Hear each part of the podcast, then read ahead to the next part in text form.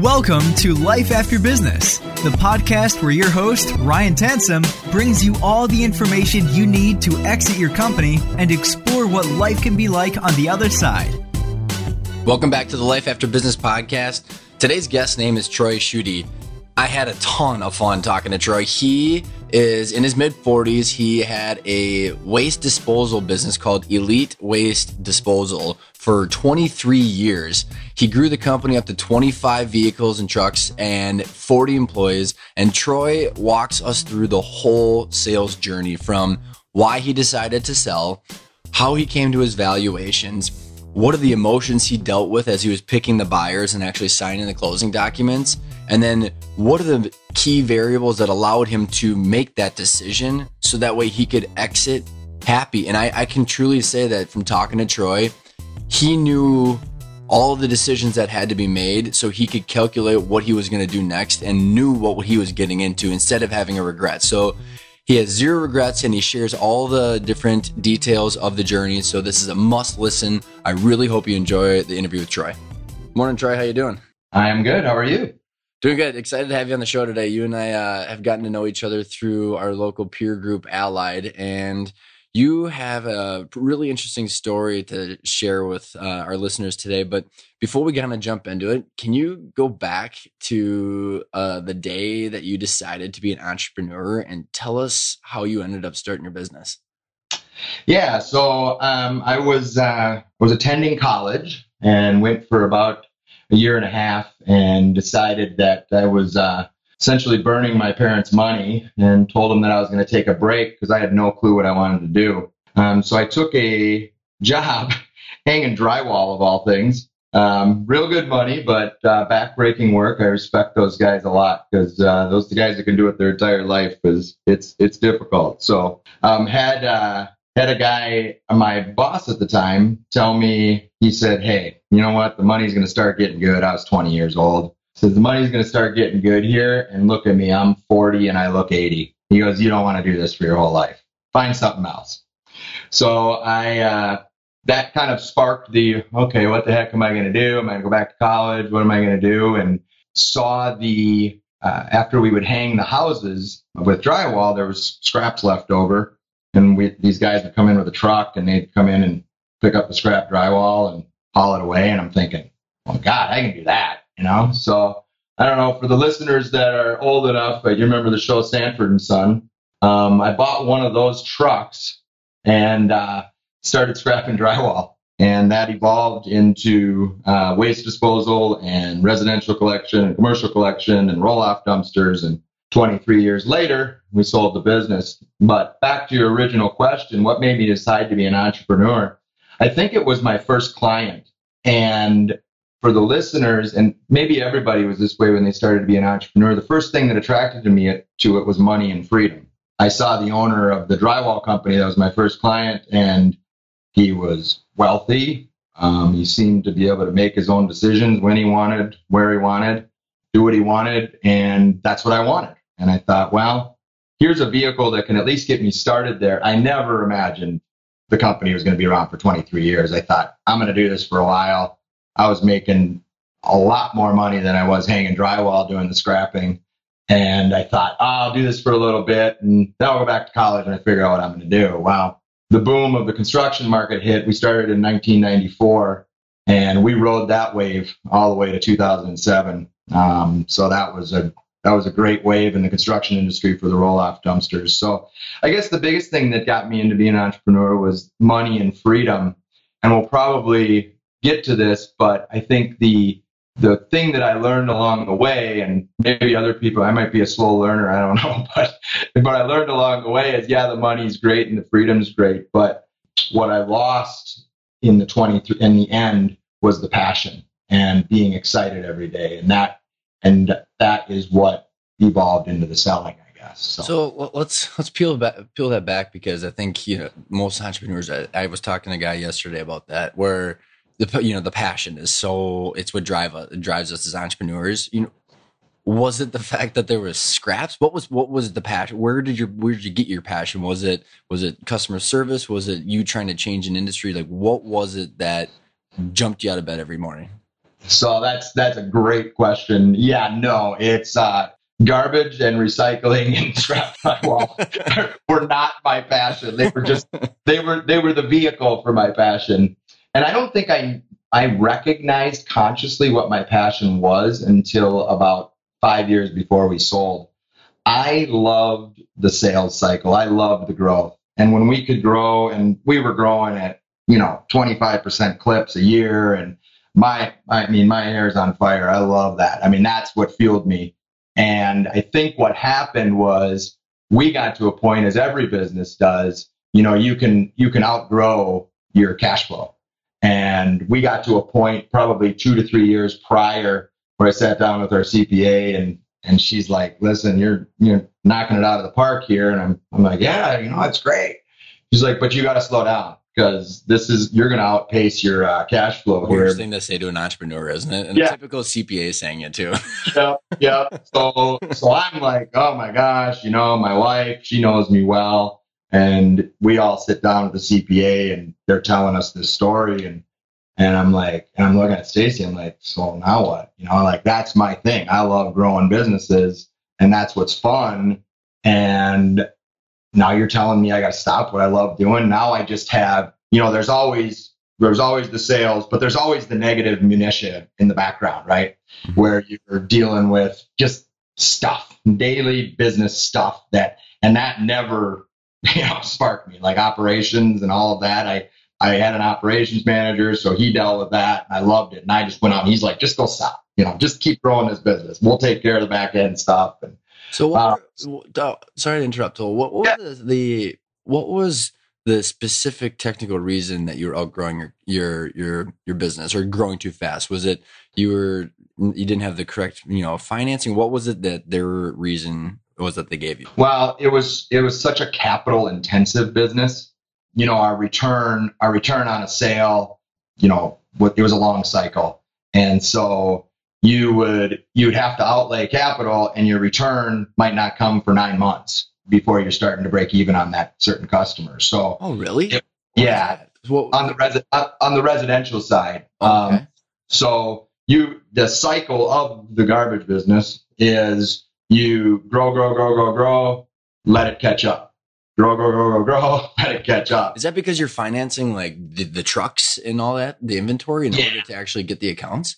Yeah, so you're paying the salesperson, you're paying them full commission, you're paying for the carts, you know, and you're only able to charge twenty bucks a month, you know. So um, when you got fifty dollars in carts and uh, or hundred dollars in carts and fifty dollars in a sales rep, it doesn't take long. It takes a while to get recoup that. But once you have the client, you know, so the, basically the the customer acquisition cost is really high.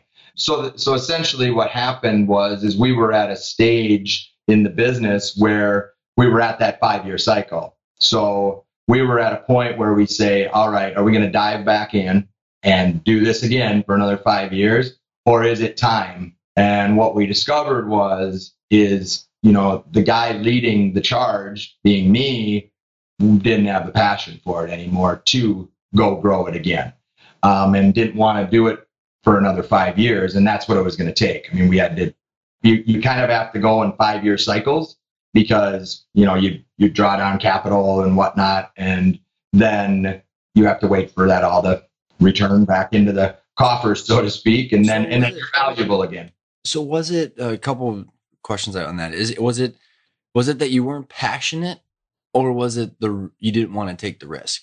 oh no. I'm uh, risk calculated risk um, is how i would refer to what we did. I mean there was a system to what we did and no i just wasn't excited about it anymore. I wasn't i wasn't excited to go dive back in and do it again. You know it's it's trying. It's trying on the owner. It's trying on everybody to go through that because it's because it's got to be aggressive growth. You can't in that business trying to grow at the rate of inflation you know it's just it it just can't be done. You'll get ran over. So you're competing against some pretty heavy duty uh, companies you know worldwide companies and you're you're the little guy um, trying to compete against the the big dog so to speak so. Where were you when you when it hit you that you weren't passionate about it anymore? my home office with my wife What what Uh, triggered it? a conversation after that CPA's meeting and she made the comment. She goes, she goes, I'm gonna, I'm really worried about you. And I said, why? And she says, well, because that's what fuels you is the sales. So what are you going to do now? You know, and I, she's like, I don't want you going into operations because, you know, I'll just go mess everything up. you know, I'll go in like a bull in a china shop. My operations manager was doing a good job. So it's like, all right, so I got to find my new passion. And so we tried to search for something that I could do, you know, because they kind of said, give it a couple years, let the, you know, a year is what they said first. And, you know, it ended up being two from that point until we sold. And, you know, after we got through that first year, it really gave me time to think about, you know, I'm, I'm 40, 45 years old right now. And I'm, I gave me time to say, okay, is this really how I want to, you know, wrap up the game, so to speak. And I think if I would have kept going, I think that's what I would have stuck with. And I don't I don't think it would have satisfied me personally. What were what were the resources or people that you leaned on or explored that helped that mental journey? Um, so um, my father was in the financial world in his career and um, trusted mentor of mine. So I, I kind of started you know, well, first of all, obviously with my wife, but then outside, you know, my father's uh, was a great mentor of mine, and um, just kind of went through with him what was going on with me, and you know, he was a CPA, and then evolved into other things. So he had the financial uh, background, and we just kind of started talking about, you know, what this thing might be worth. Then we engaged uh, our, our CPA um, and brought him into the loop of, you know, this is kind of what we're thinking. You know, what do you think? What do we think this thing is worth? And then um, we kind of we started talking to the potential buyers. Um, so we we uh, talked to the guys that we knew would come with um, cash, and we wouldn't have to finance it. Um, we wanted to make sure we what biggest thing we were concerned about is we knew we could find somebody that would give us you know a reasonable offer. The other thing we did when we started out just to back up a little bit, is we actually start out just saying, all right, if this thing isn't worth what we think it is, what do we have to do over the next five to 10 years to get it to be what it's worth? So and, before you go into that even further, yeah. like let's, let's, let's stay on that topic because, you know, before you even got into the valuations, because I want to hear how you valued the company. Um, yeah. But then did you think that selling it was your only option? Did you ever think about keeping it and then using it as just a cash platform? We did. We did. We we thought about that.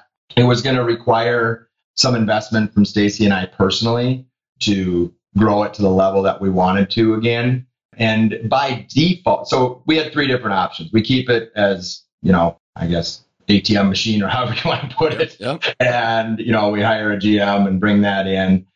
We dive back in and grow it. Obviously, we can do that.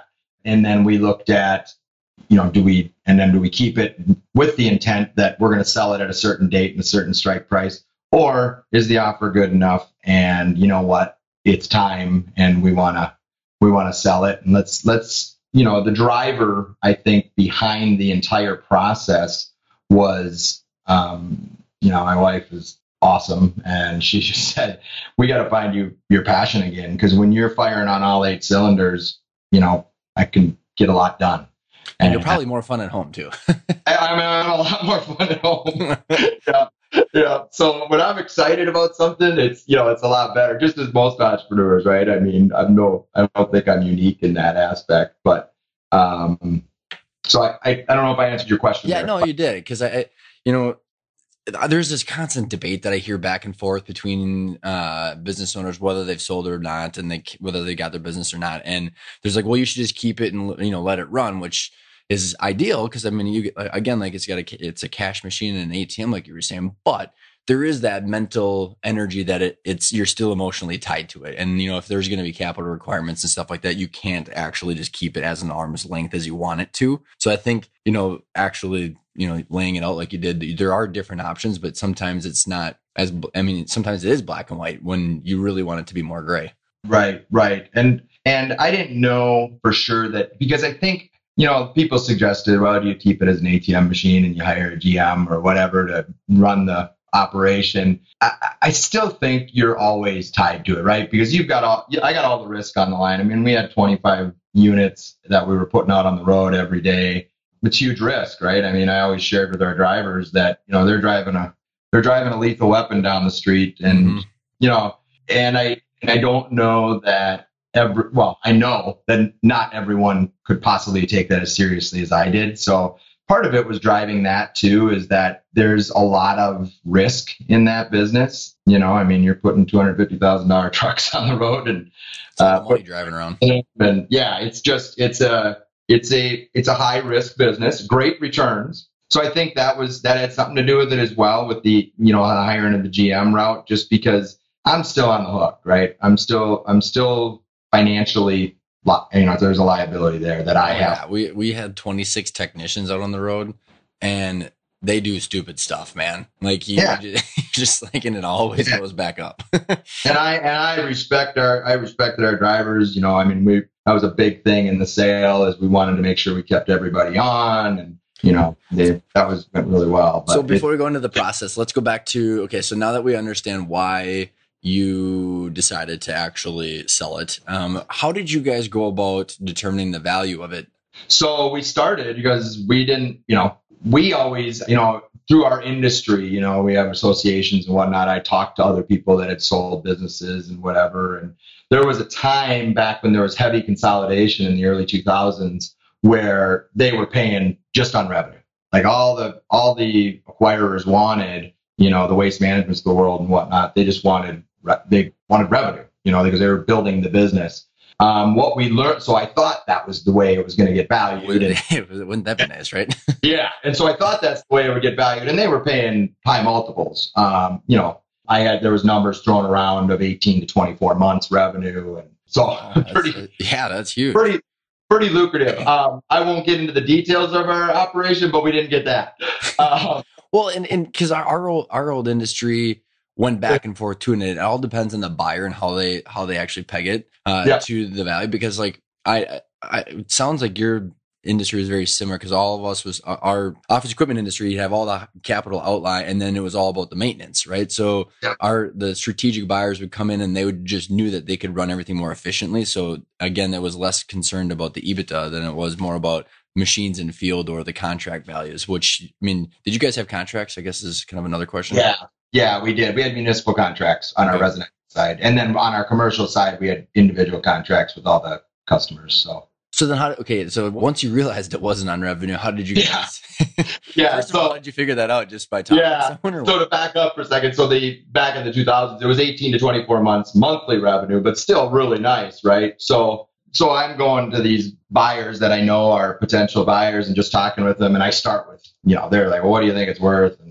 you know, it's back and forth. And, and, and we start talking about that and how things were. And they said, well, that's a thing of the past. And I'm the first guy I'm talking to, I'm thinking, yeah, okay.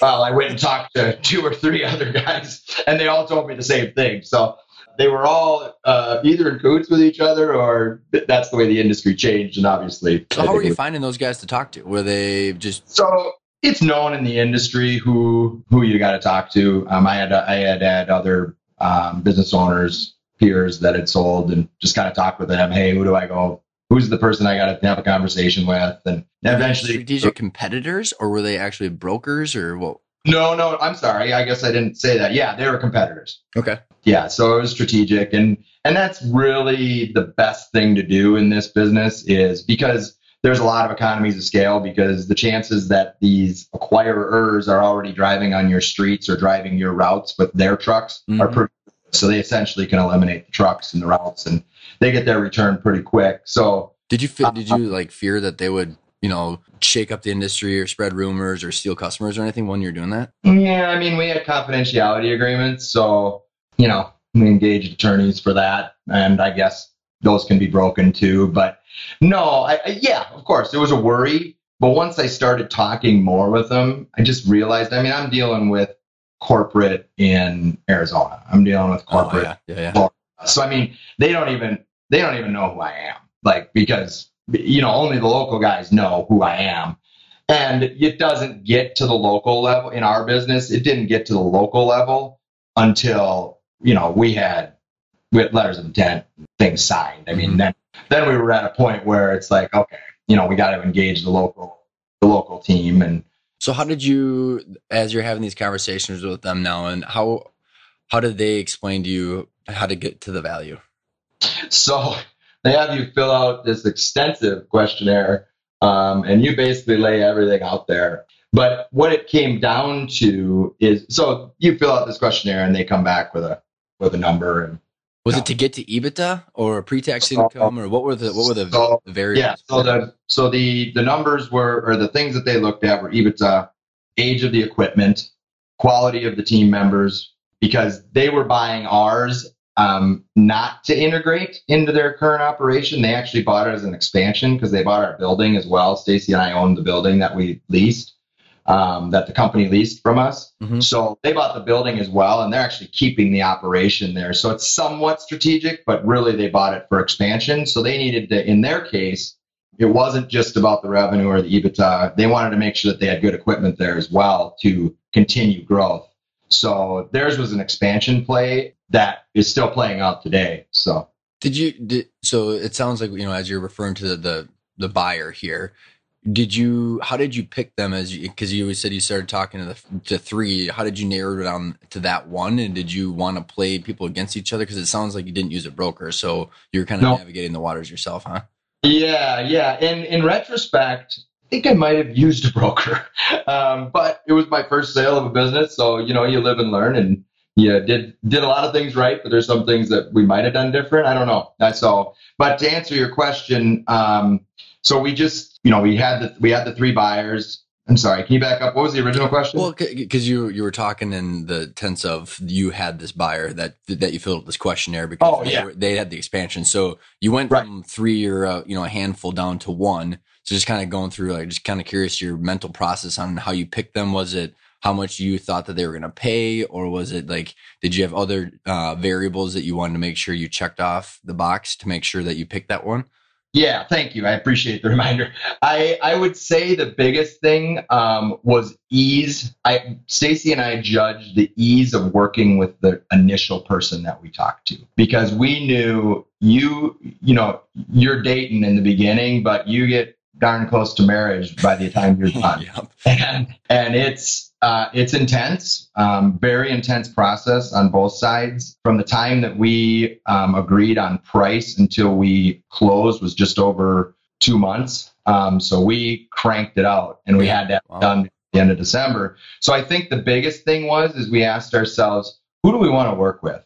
Um, because I think the price could have gotten to the same number with all of them. I mean, I think you know if we continued to negotiate. And I think that the person that ended, the company that ended up buying it, we they assured us. Now we ended up getting it written into the purchase agreement, but they assured us that they're going to keep all the employees. You know, we had a lot of, you know, I, I would say that's the hardest part today. Um, I have zero regrets about the sale, but I would say that's the hardest part is that I don't, you know, there's people that I would like to still see every day and um, help us build that business. So I think, You have The no fact- reason to call them anymore, do you? It's like well, I want to go And- chat with you, but like, there's Yeah. no like specific professional purpose of the call. Well, and so we we go to lunch once in a while. We've done that or whatever, but it's you know they're they're doing a job too. So I mean they they've got a job to do. They got different people to report to now. So you don't want to hold them up on that either, you know. But I would say that those two things, the the fact of who we're going to work with, and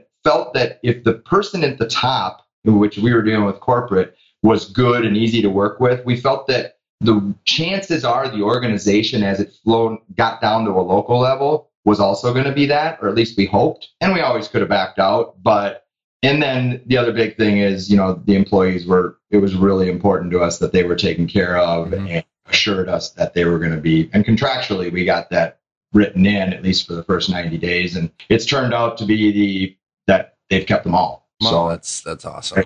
We're so- almost not there so to go back to the eh, because I want to kind of jump in as we're kind of going through the process the, the the price right so I think that as you get this dollar amount you know what what I went through personally when we went through when, when we went through our acquisition um, and then everybody else that I talk to, you get this dollar amount, and then what you actually put in your bank account is usually significantly different. And yeah, yes, you get you kind of like want to beat your chest about how cool that gross dollar yeah. amount is, and then like twelve to eighteen months later, you're like, oh crap, it's not exactly what I thought.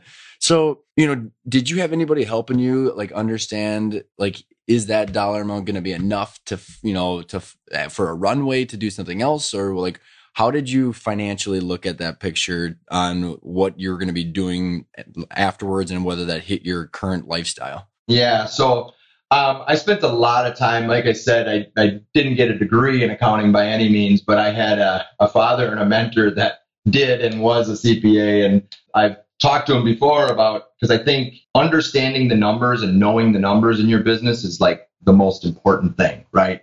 In my opinion and you got to know the numbers on a day in day out basis so he actually taught me everything i know about accounting and i've suggested going back to college and he says for what and i said well you know to get my accounting degree and make sure that you know maybe take some more business class whatever he says for what you know everything you need to know because you, you, you've done it. You've done it live. School hard knocks. Yep. yeah, school hard knocks. So he said, I, I don't know that you'd gain anything out of that because I know what you know. And so uh, numbers were a big thing to me. So it was always driven into me, you know, the tax consequence. And, you know, I, we obviously did strategic planning as far as our tax planning every year um, and made sure we were within the, obviously, the rules of the IRS. But, you know, at the end, uh, you you pay. I mean, one way or the other, the IRS wins. Um, and, uh, you know, so that knowing what that number was was crucial to me. Um, is that, hey, how high do I have to get this number so that I can get to my number that I'm okay walking away with? Um, and so we backed into the equation and said, all right, if we get this, this is what your potential tax liability is. And then obviously we worked with a CPA as well and kind of so you're uh, trying to get back into that net proceeds back into that net proceeds and then you got to ask yourself is that okay? And do i feel that i can do better than that in five years? And then ultimately do i want to do that? Mm-hmm. uh, and i think the answer of can i do better than what we got in five years? Maybe was the answer. And did i think that i could find something that i would want to do that i could be more passionate about? Absolutely. Yeah that was kind of the thought process. So backing into the answer, I think, is key and understanding the tax consequence um, is huge because it's a big number. it's it's too big. right, right. well, they always they always win no matter what. So. no, it's uh, it, it, it is crazy, and there's a I could go down a rabbit hole, and I won't. Uh, the, you know, but to go to bring that back because what you did from my from the sounds of it, I mean, you said earlier that you made a calculated risk because if you know those numbers, then you know what kind of risk you're putting on the next five years. Mm-hmm. Yeah. It, so did you figure out the like all the lifestyle stuff that you were doing through the business? Uh, did you have that factored in, or were there any surprises that you uh, didn't realize? Yeah, so that's a that's a great question, and I've heard it on some of your other podcasts. Because, um, yeah, because you realize, oh wow, now I got to pay for my own cell phone. Oh, wow. now I don't get reimbursed for mileage. Oh, wow. You know, all of these things that, and so, yes, to answer your question, um, because the numbers were driven into me and by other mentors as well, just telling me, hey, operations is one thing, but the numbers drive operations or vice versa sometimes. But the bottom line is, is the numbers what keeps the company alive. So I was fortunate in the fact that my mentors, being my father and others that I, um, through peer groups and other training that I did, you know, it was always driven into me that you got to understand the numbers. So I knew the, I knew the P and L and the balance sheet inside and out, um, and that is where I spent a lot of time training. Even with my CPA, you know, sometimes she would, I would answer questions when we would do our month end review before she would tell me about, or tell me what the answer was. So, um, so I was fortunate in the fact that I understood the P and L well. So yes, I did factor all of those things in as well, and said, you know, I'm going to lose these things, and because I'm going to lose these things, I got to get more for the business. Right. I talked to a guy yesterday, yeah. he was uh, saying something about it, uh, one of his friends that he sold his business, and he, the guy goes, "Yeah, for the first time in 30 years, I found out how much a car costs." yeah, right, right, right. Yeah, I mean it's a it's a whole different uh, whole different ball game. So there's a lot of benefits, as we all know, to business ownership, um, and you got to factor those in when you're going to sell. So let, us continue down the, the the journey of selling it. So now you're you're at the table. You're you're you've chosen the buyer. You've, you kind of got the price going.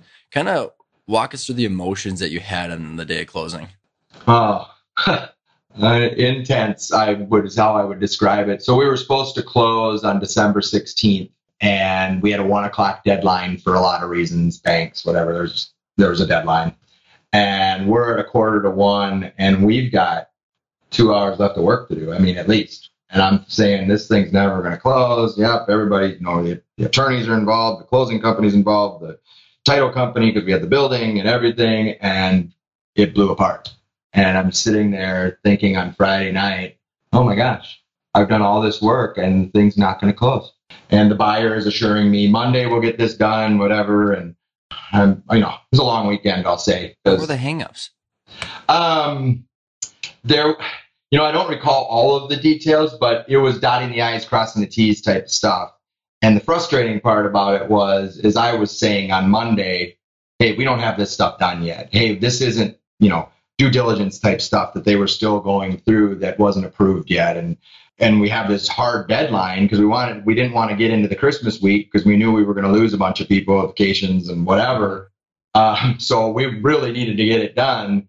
Um, so it was mostly dotting the I's, crossing the T's type of stuff um, that, you know, just agreements and um, certain certain um, true ups, true ups with accounts receivable, um, because we obviously had a large accounts receivable that we were dealing with. Um, when were the bills going to get cut off? You know, transferring those, transferring vendors, all of these things that were I didn't necessarily think they had to be done before closing, but I learned that they did. So there was a lot with that, and and the closing statement. I mean, the biggest thing was is the closing statement. Um, we they had wrong numbers down on you know we had some debt that we had to pay off. Some number wrong numbers down on you know what the debt amount was to pay off, and so we had to redo the closing statement. That was the biggest thing I think is my jarring my memory um, was the getting the closing statement accurate. So eventually, I you know I was told that the buyer will take care of the closing statement, and it ended up being that I, I made up the closing statement, sent it back to him, and said, "Do you guys agree?" And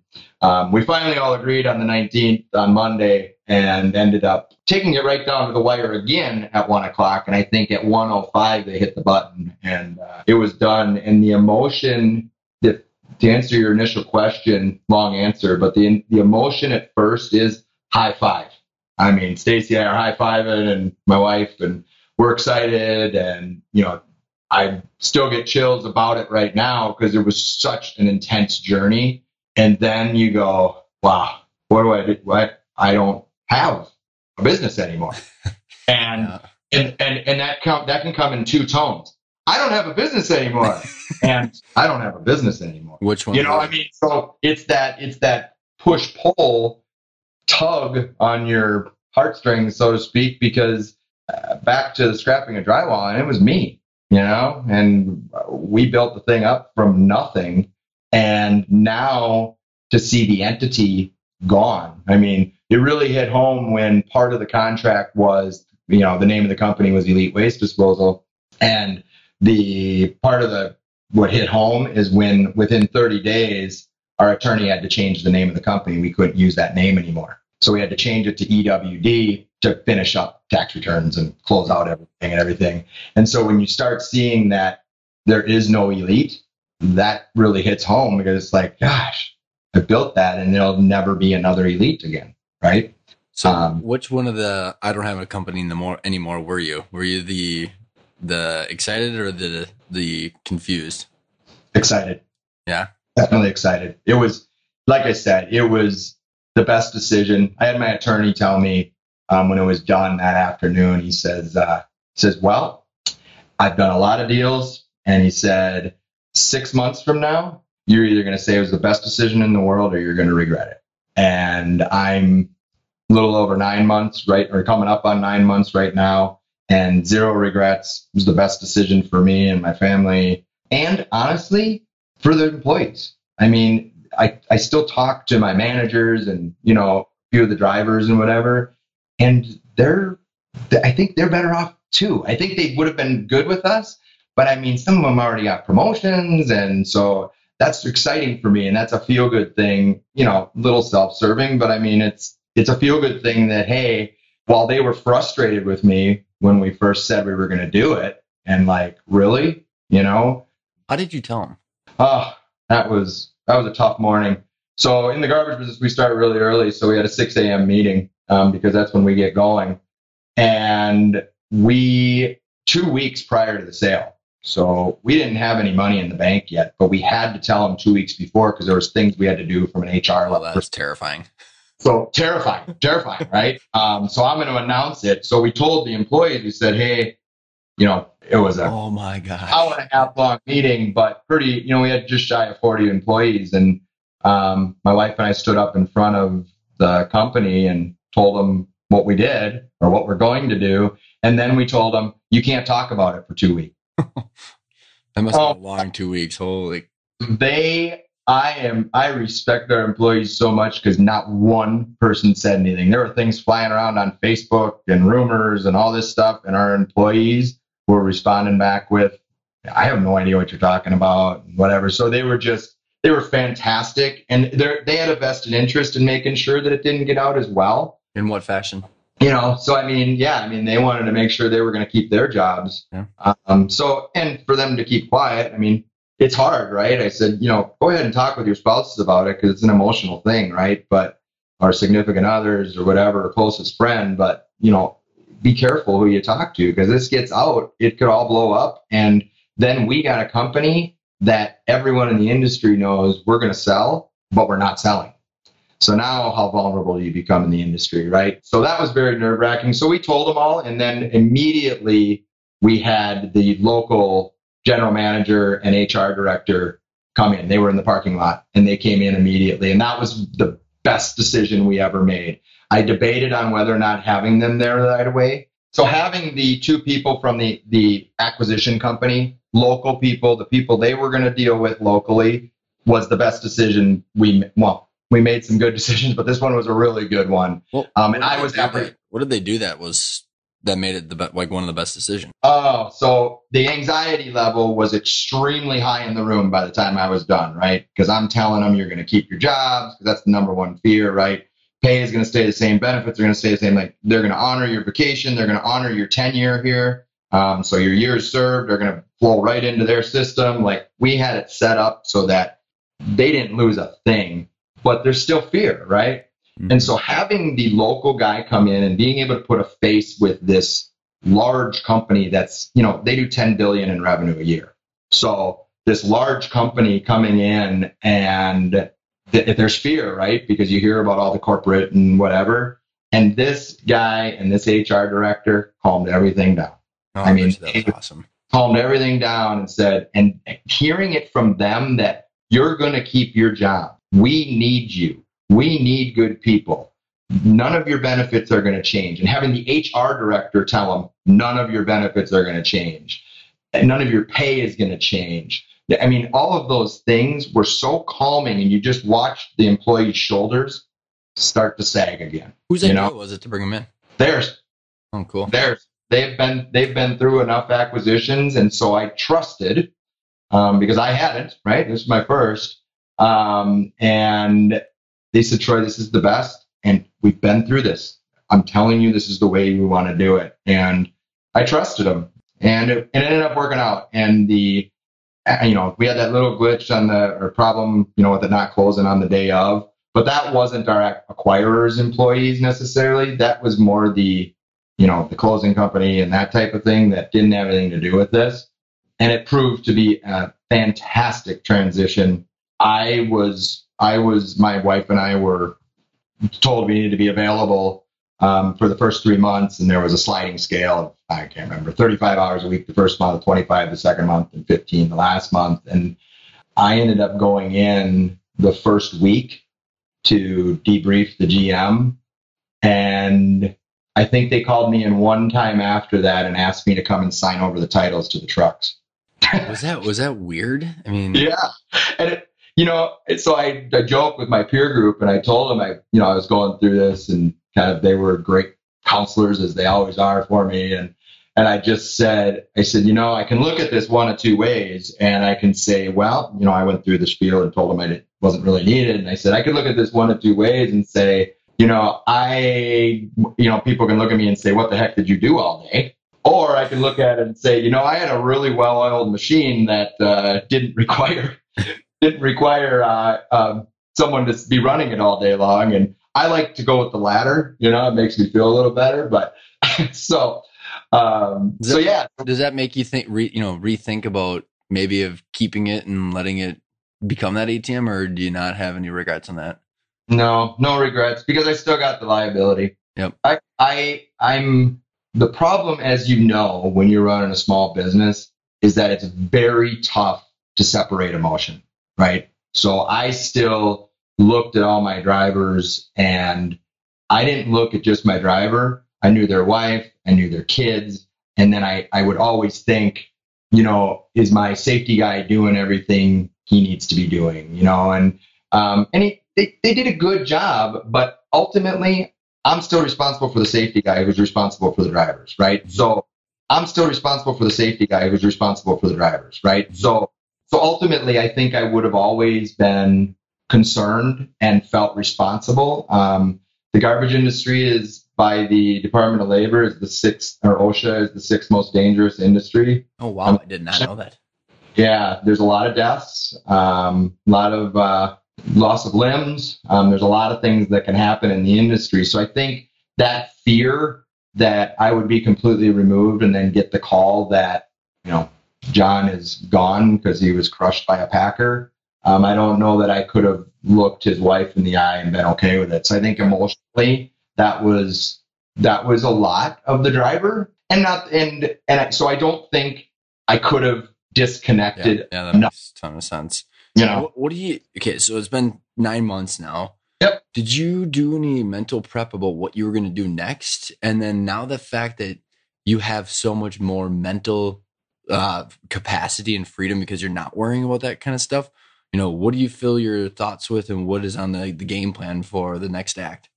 So, um, so we had till the end of March, and um, with our you know transition, which didn't end up being a lot for me, a little more for my wife. She was more she upped kind of on the financial side um, with more of the in the weeds type of stuff. And so I was working on a 1031 exchange, trying to exchange into another real estate property, and um, ended up not panning out, and I, that didn't end up coming to fruition until probably the end of May. And started talking uh, with my with Stacy about you know what's next and what do I do. And I always heard former business owners saying, take time off. Take time off. As much as we're all entrepreneurs and we want the next thing, right? We all want the next thing. We, we we're wired that way. We can't help it and take the time off and let your brain rest. And so I did that and I took off June, July, and all of August and up until the kids went back to school. And it was, it was the best decision I've ever made. I mean, so you literally, actually, you actually did let your brain rest. Yeah. So I took the whole summer and, you know, and there was little things here and there just because you talk to people. Again, we're wired to be business owners, but nothing to the effect of what I was doing.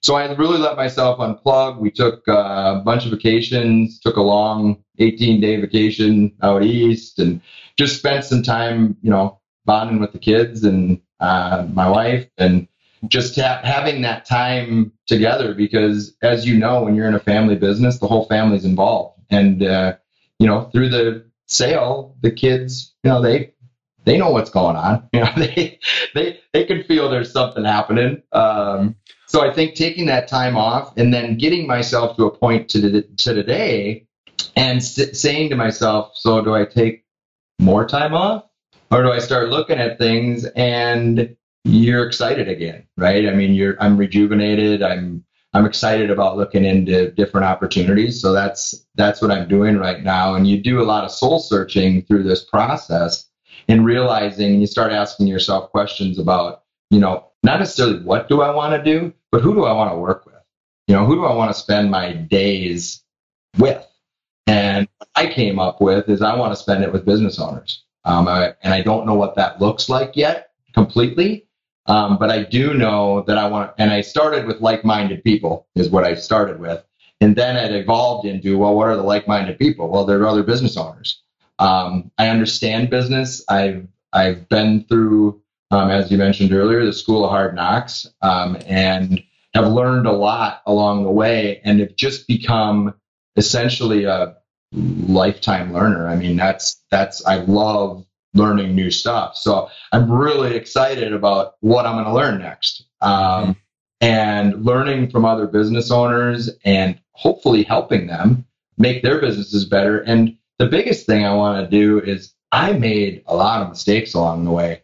I would like to help people not have to go through that pain, you know, of those mistakes and help them through the process of, you know, if, if they are going to sell, you know, hey, these are the things that happened to me. I mean, what you're doing is awesome. I love, I love that you're, you know, starting something up because I think people need that. They need that help. I would have loved to have known about you, but I I would love to have known about me before we sold too. right. So, um, so I think you're what you're doing is great, and I and I could see myself in that some type of that capacity. But I do know that I want to do something what, what books are you reading or who are you talking to that's helping you in this process? I think that's the biggest challenge that people have is so like when you were on vacation for those three months and you like wake up and you're like pulling out is it is it newspapers, is it books, is it people? Like what are the you know the top one or two things that's helping you? Yeah, I would say, you know, I, I truly unplugged Ryan for those three months. So I didn't do a lot of reading. Um, I forced myself to let my brain rest and not do a lot. I really just spent a lot of time asking myself, you know, sounds a little kind of philosophical, but who am I, right? right. But what do I represent? Um, what value can I provide to others and make an impact? Um, you know, a lot of the things I've heard before on your podcast is, you know, what do we want to do? I, I want to make an impact. I want to make a difference. And I think I have the skill set and the ability to make a difference with other business owners because I've been there and I've done that. So as far as not a lot of books, but I would say um, more just just reading, um, you know, publications, you know, like things like simple as like the business journal. So I would read that, and then I'd be conscious about my emotions while I'm reading it. Mm-hmm. You know, does reading about business even excite me anymore? Yeah, it fuels me, and I got to stop because I know what rabbit hole I'm going down. yeah, when I when I put down the papers, I'm like, oh, I got this idea, and oh, I could do this, and I could do, uh. You know, so I can I can fly off the handle real easy. and next thing you know, my wife's going, I thought we were taking the summer off. Oh, uh, the truth. so I so I would say, and now um, getting back into business reading books, you know, I'm intrigued by the EOS. I've never I never had time to actually read through the traction and things like that. And, but you actually uh, did unplug. It's uh, I think you know you're you're doing Troy what I think a lot of people struggle with, which is asking the intrinsic question. Because if you've got the if you got the money, if you've done the first whole shebangs, now it's really asking about what the whole picture's all about, and it's it's a tough question. I don't think you ever really answer it. Yeah, it's. I would agree. I would agree. I think it's an evolution um, because you you start with right. So you ask yourself, well, how do I want to spend my days? Well, I love golf, but you can only play so much golf, right? So, um, so how do I want to spend my days? What's going to fuel that fire of growth? So, what do I like doing? Well, I love growing companies. Um, well, I love talking with business owners, you know, such as yourself and whatnot. I mean, we have so much in common. So, how can I do that. And, you know, I can't remember where I saw, it, would you see the three circles of, you know, the, the definition of retirement is you're doing something that you love doing every day. You're extremely skilled at it. And, oh, bonus, someone pays you for it. you know, I mean, if I, that's the definition of retirement for me. If I can, if I can find that where I wake up every day and I'm, I'm excited, right? I'm excited. I feel like I'm going to make a difference. And, oh, whoops, someone paid me for it too. you know, that's just that's just that's just that's just icing on the cake, right? But yeah. Back to coming full circle, back to why did I get into business? You know, it was the money and the freedom. And it's funny how now on the back end, the money is the last thing, right? So, but you're in a different position too after you sell the business. So it can be, right? So you mm-hmm. can have that attitude. Um, and it's, I feel very fortunate and blessed that I'm in the position I am because it's, it's exciting that I, you know, at 45 years old, I get to, I get to write the next chapter. So that's exciting. I love it. I absolutely love it. You did some really good. I love that I'm definitely. I'm that's. I'm definitely putting that down. that those three circles. that's that's fantastic. Yep. Um, Troy, uh, what is the best way for our listeners to get in touch with you? Well, because I'm not in any company yet, I'll give you my uh, Gmail, T Schuette, S C H U E T T E, 611 at gmail.com. Troy had a blast having you on the show. Yeah, thank you for having me, Ryan. Really enjoyed it. I hope you enjoyed the interview with Troy as much as I did. I uh, absolutely just had a blast talking to him. And three of my top takeaways from talking to Troy about the things that I think he did really, really well and that are applicable to everybody is the first one being how he self reflected on what his passion was and realizing that he didn't have the passion anymore. I think it's a big struggle that I've dealt with and a lot of other people that I know that were they're stuck in their business and they have to either double down because their industry is changing or whatever it might be is that really knowing what gets you out of bed and what you like doing. And obviously sales was Troy's deal and knowing that he he was not going to be happy without sales was it was a huge deal for him. So growth and creativity and growing being a huge driver for him trying to find that that uh, satisfaction without the business is go- was going to be tough for him. And the second thing that I think allowed him to to make a very good decision on how all of this journey went for him was knowing his numbers. I'm obviously he repeated a lot because it is that important, and you need to know your numbers to be able to make that calculated risk. So yes, if you understand that you no longer have any passion in the business, then you need to know the numbers so that you can weigh the risk of doubling down to keep your passion or whatever it is. So knowing the value of your company and knowing how much you need to walk away with net proceeds money in the bank and what your lifestyle needs to look like is huge because how do you make any good decision if you don't know those numbers because that is the scorecard that allows you to make the decision of what you want to do next and then the third thing i just have to say is that that retirement three circle uh, deal because knowing who you want to spend your day with is is so important. And if you can take the financial need away and the risk that a business has and or whatever your current situation is, then it's all about what is it that you like to do and who do you want to be surrounded with and i think that is literally the dream of everybody and it's no longer retirement it's just waking up and having a blast all day long and i do believe that getting paid is the reward system to know it's it's showing you how well you're doing. So whether you need the money or not, having some sort of metrics on, yes, I am doing a good job for with the stuff that I love to do.